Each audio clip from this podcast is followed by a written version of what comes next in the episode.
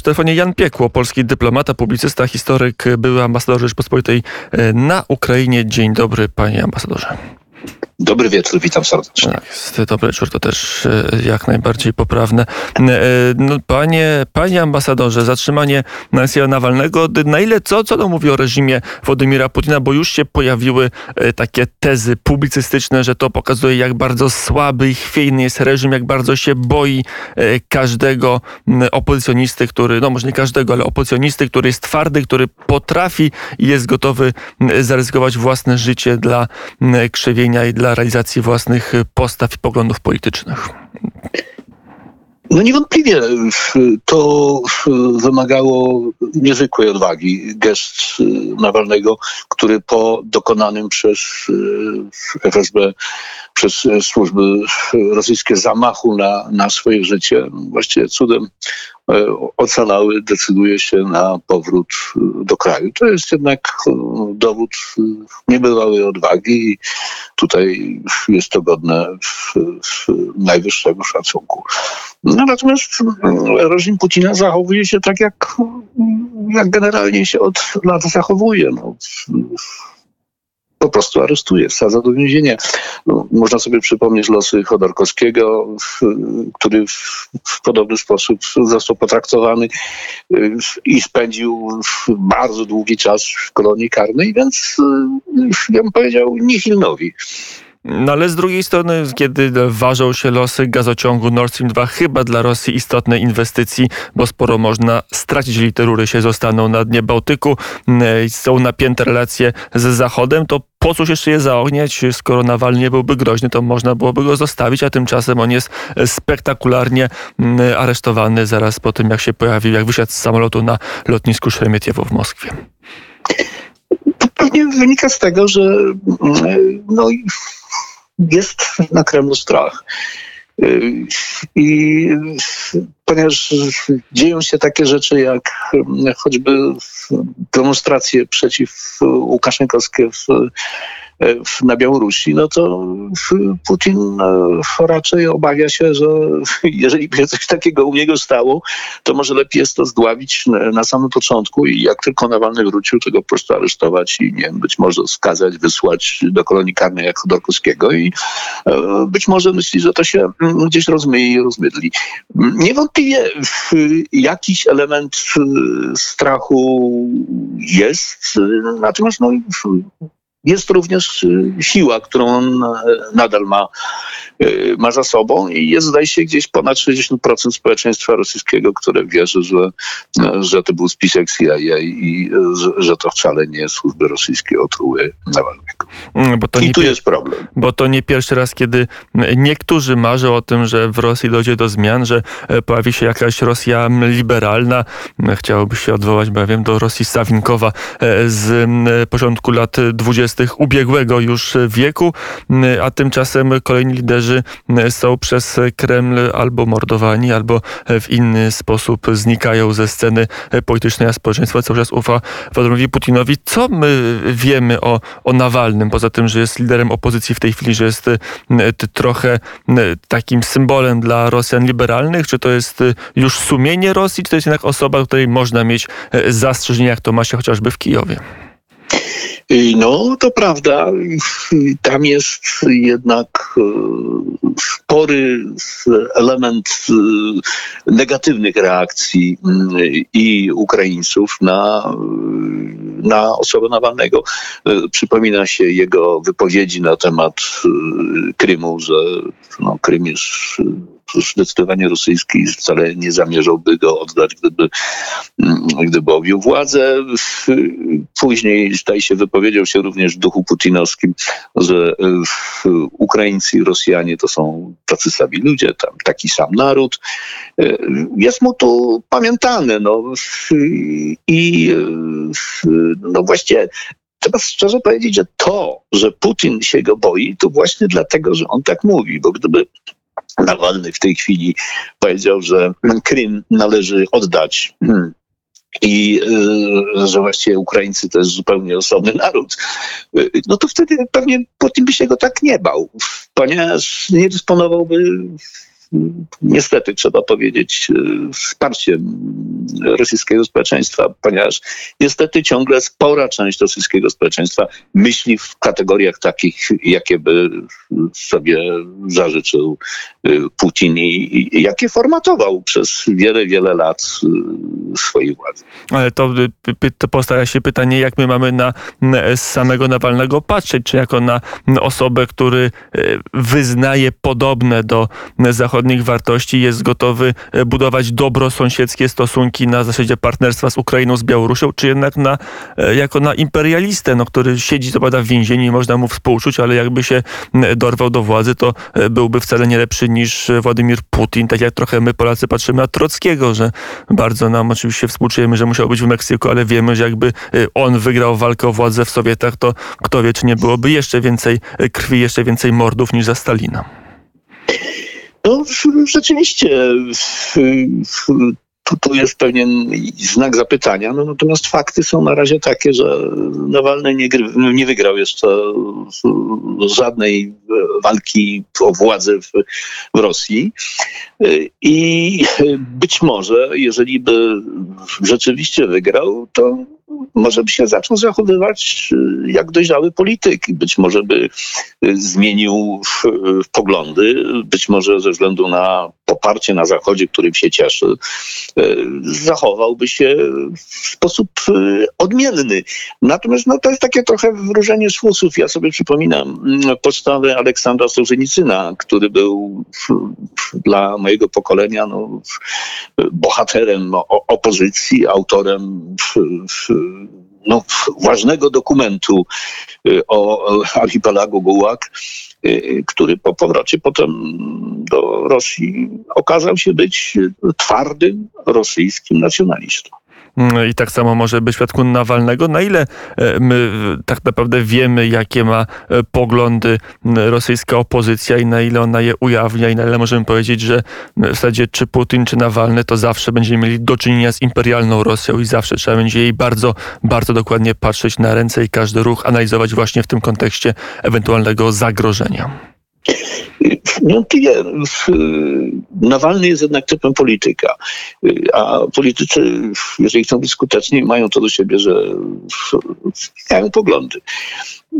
Natomiast rzeczywiście Rosja jako taka, w, w, takiej postaci, w jakiej ona istnieje, ona jest zagrożeniem. Zagrożeniem dla y, krajów Europy Środkowej i Wschodniej, zagrożeniem dla Sojuszu Transatlantyckiego.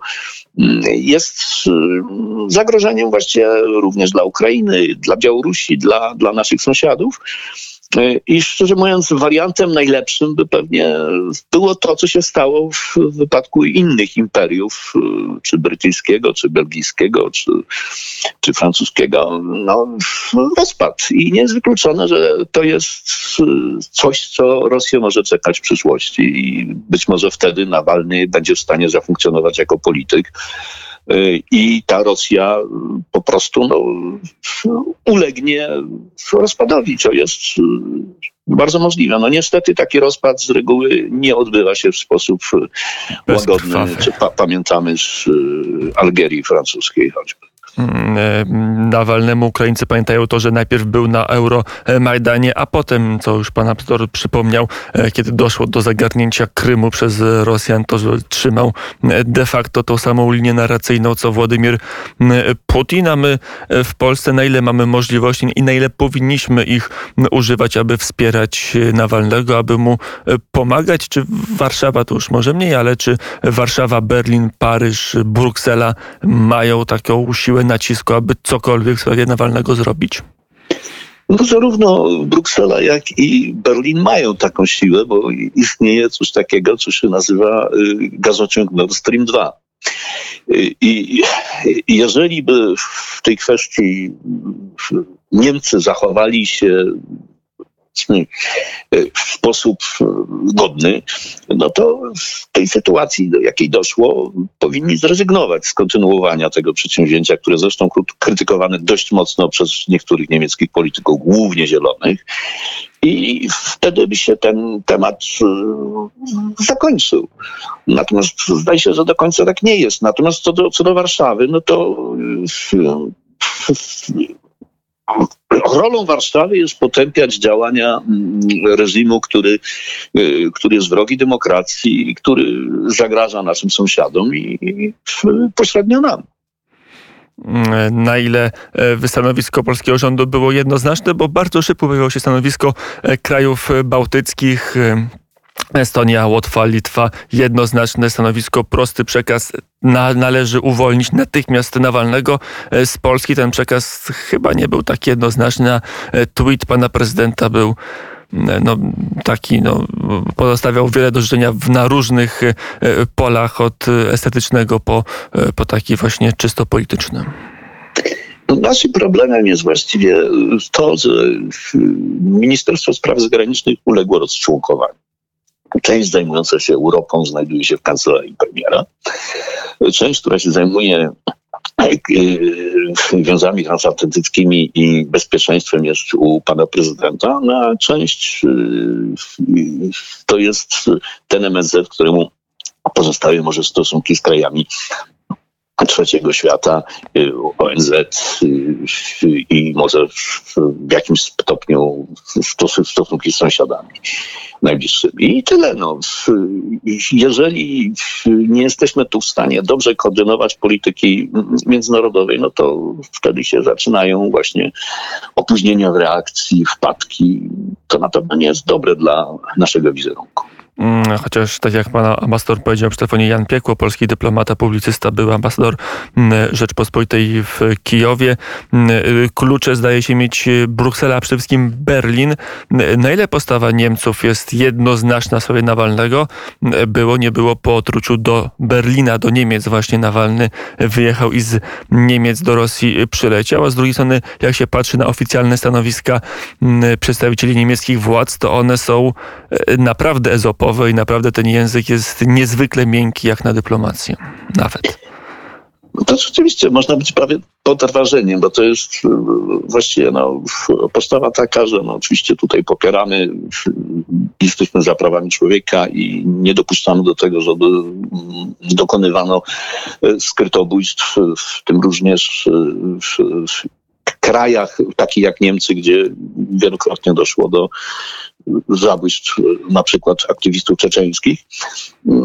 I z drugiej strony jest chęć e, współpracy i realizacji e, tak zwanego ekonomiczno-gospodarczego e, produktu, jakim jest Nord Stream 2. To jest coś absolutnie zadziwiającego. I właściwie to jest jakiś rodzaj schizofrenii politycznej. Mam wrażenie, że to trochę wynika z, również z tego, że Niemcy mają pewien kompleks Rosji i nie jest wykluczone, że to wynika również z ogromnego poczucia winy za drugą, za drugą wojnę światową, którym cudownie operuje Putin tym poczuciem winy, jak sobie tylko chce, rozgrywa to. No, ale z drugiej strony jest y, wina, jest, y, mm, jest kategoria moralności w polityce, ale e, też są interesy i są mm, dolary. Wiele osób mówi, że to czy tam e, powiedzmy euro i, i ruble, że, że tak ścisłe jest w tej chwili połączenie ekonomiczne Rosji i Niemiec, że e, chociażby na, na fotelu kanclerza siedziała osoba najbardziej, najbardziej etycznie i moralnie uczciwa i najbardziej chętna zaprowadzić w Rosji demokrację, czy wspierać ruchy demokratyczne, to i tak musiałaby tak działać, bo te związki ekonomiczne są nie do przezwyciężenia. No dobrze, ale Mamy również e, NATO, Niemcy są członkami NATO.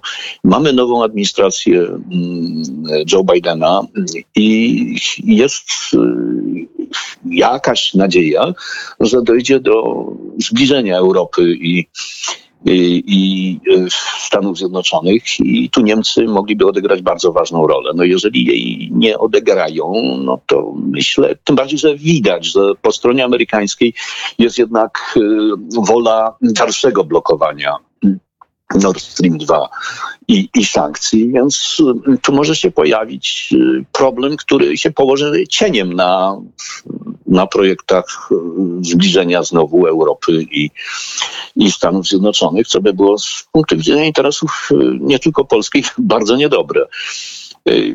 No, Zobaczymy, kto zostanie kanclerzem po Angeli Merkel.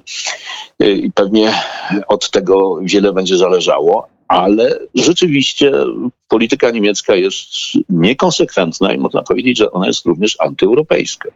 Mm, jedno jest pewne, na pewno Aleksen, Aleksiej Nawalny wykazał się odwagą i jest to być może pierwszy od, w epoce Putina, to zaryzykuje taką odważną hipotezę, realny przywódca, który mm, potrafi nie tylko mówić, ale potrafi także własne życie postawić na e, szali. To może są rzeczywiście nowe warunki dla Władimira Putina prowadzenia polityki wewnętrznej. Nie wiem, czy ta hipoteza jest zbyt śmiała, panie ambasadorze, czy można ją przyjąć jako konkluzję? No ja bym tutaj wymienił jeszcze nazwisko Niemcowa, Borysa Niemcowa, który za odwagę w głoszeniu swoich przekonań i on y, jakoś pozbawiony był tego elementu, który się przylepił do, do Nawalnego.